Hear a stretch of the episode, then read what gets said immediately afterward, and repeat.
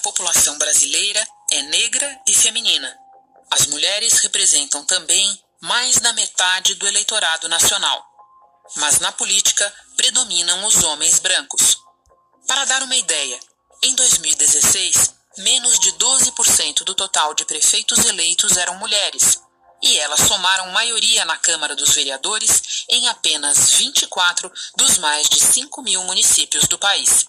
Em anos recentes, alterações promovidas pela Justiça vêm tentando mudar esse quadro rumo a uma representação menos desigual. Segundo o Tribunal Superior Eleitoral, pelo menos 30% dos recursos do fundo eleitoral devem ser destinados às candidaturas femininas. Esses 30% valem também para o tempo de televisão e de rádio. O pleito de 2020 tem ainda outra novidade sobre a partilha do dinheiro.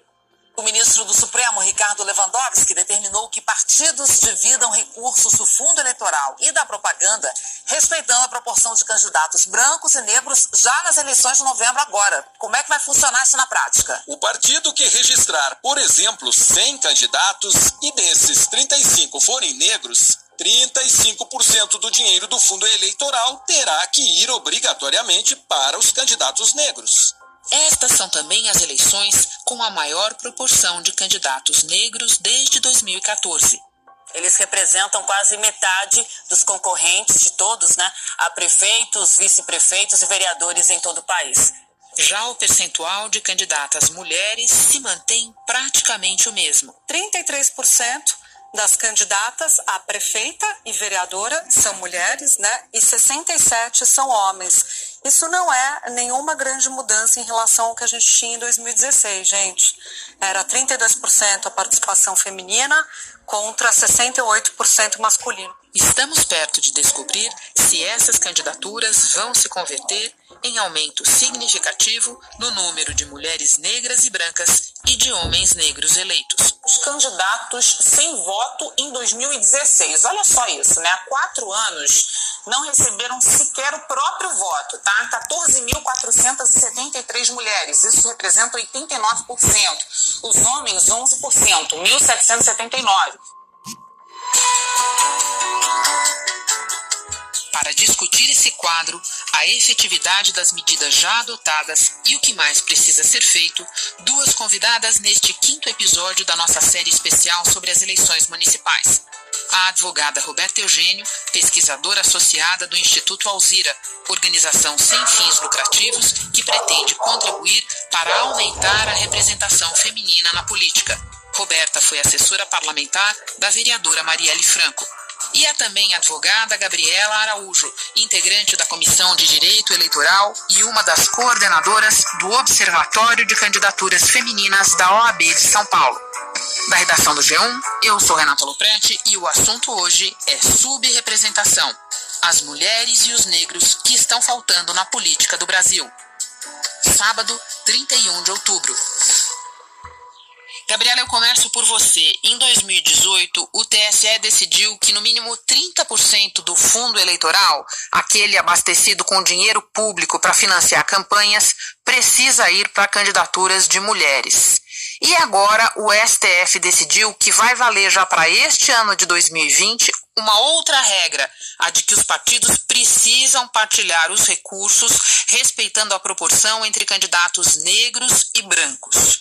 Por favor, explica para nós, resumidamente, por que, que essas regras atacam justo o ponto da partilha de recursos. E assim você dimensiona a importância dessas novidades. Olha, Renata, o problema é que desde 95 a gente já tem cotas afirmativas né, previstas na legislação, primeiro para as eleições municipais, né, condicionando que pelo menos 20% das candidaturas proporcionais foram reservadas, fossem reservadas para mulheres, e depois, a partir de 97, que pelo menos 30% das candidaturas proporcionais fossem reservadas para mulheres. Mas de lá para cá, o que, que os partidos vinham fazendo? Eles vinham encontrando formas de burlar né, essas cotas afirmativas. Então, eles colocavam as candidaturas femininas, mas não davam ali condições para elas se viabilizarem, para elas serem efetivamente eleitas. Por exemplo, foi preciso que em 2009 a legislação fosse alterada porque a lei dizia a lei de 97 dizia que era reserva de vagas e não preenchimento de vagas. Então, o que os partidos faziam? Eles reservavam 30% das vagas proporcionais para as candidaturas de mulheres, mas não as preenchiam. Né? Então, veio em 2009 uma lei por também é, influência da construção jurisprudencial, colocando que os partidos precisariam preencher essas vagas. Então, vamos considerar, vai, que há pelo menos 10 anos a gente tem aí as vagas sendo preenchidas por candidaturas de mulheres. A gente tem dados aí de, já de 2018, já com esse incentivo de recursos que vem desde 2018, demonstrando que os homens, embora fossem, é, representassem, os homens brancos, embora representassem aí 40% das candidaturas, eles receberam mais de 60% das receitas de campanha, né?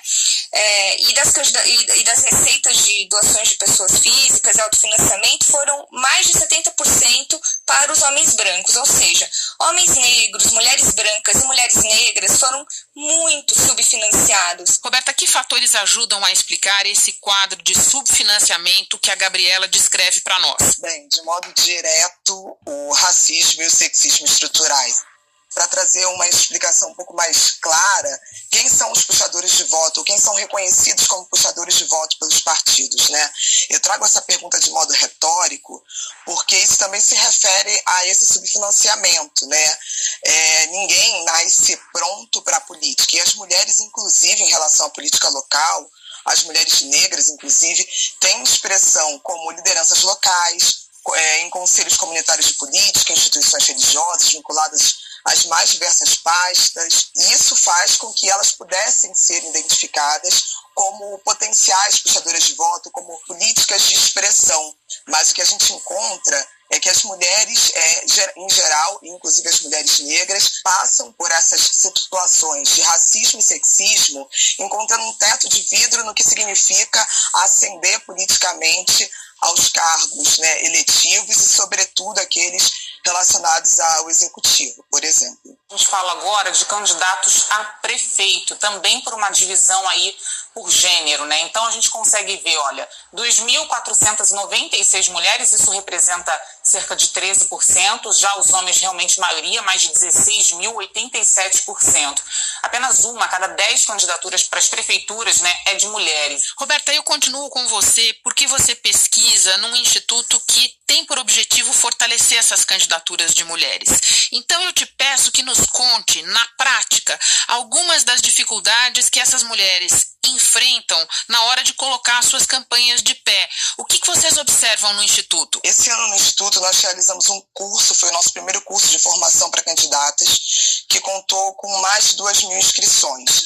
Desse universo, considerando também, acho que o trabalho do, da pesquisa do perfil das prefeitas, acho, correlacionando, a falta de recursos para suas campanhas, tanto nessa pesquisa do perfil das prefeitas, quanto no questionário que foi preenchido por essas candidatas, apareceu como a principal barreira para que elas acessassem e permanecessem na política. Trazendo outros elementos, as prefeitas brasileiras, né, porque essa pesquisa, o perfil das prefeitas, se refere ao período de 2017 a 2020, então ela ainda está em vigência, traziam é, como segunda e terceira outras barreiras para ingressar na política a, o assédio à violência política, hoje né, muito debatido, chamado de violência política contra a mulher, e a falta de espaço equânime é, nos espaços né, de mídia, de televisão e rádio, em relação às propagandas eleitorais em comparação com os homens. Gabriela, na eleição de 2018 para a Câmara, o incentivo a candidaturas femininas teve um efeito houve um aumento de 50% no número de eleitas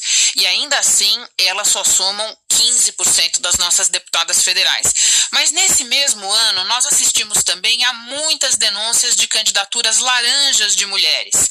A ideia era burlar a cota feminina e eu queria que você nos explicasse quais são essas brechas que permitem que o dinheiro não chegue de fato para as campanhas dessas candidatas. Em 2018, embora os partidos tivessem que destinar pelo menos 30%, né, no mínimo 30% dos recursos públicos de campanha para as candidaturas de mulheres, as candidaturas de mulheres negras, por exemplo, que foram subfinanciadas, só resultaram em 2,5% dos assentos parlamento. Então, na Câmara dos Deputados, hoje, nós só temos 2,5% de mulheres negras, sendo elas 27% né, do eleitorado né, apto a votar. Então a gente vê aí já que na distribuição, como a distribuição, como as regras que foram estipuladas, elas não esclarecem uma distribuição proporcional, e acho que talvez agora, a partir de 2020, isso tenha alguma diferença, é, a, os partidos acabam aproveitando, por exemplo, para distribuir os recursos para as candidaturas majoritárias. Em 2018,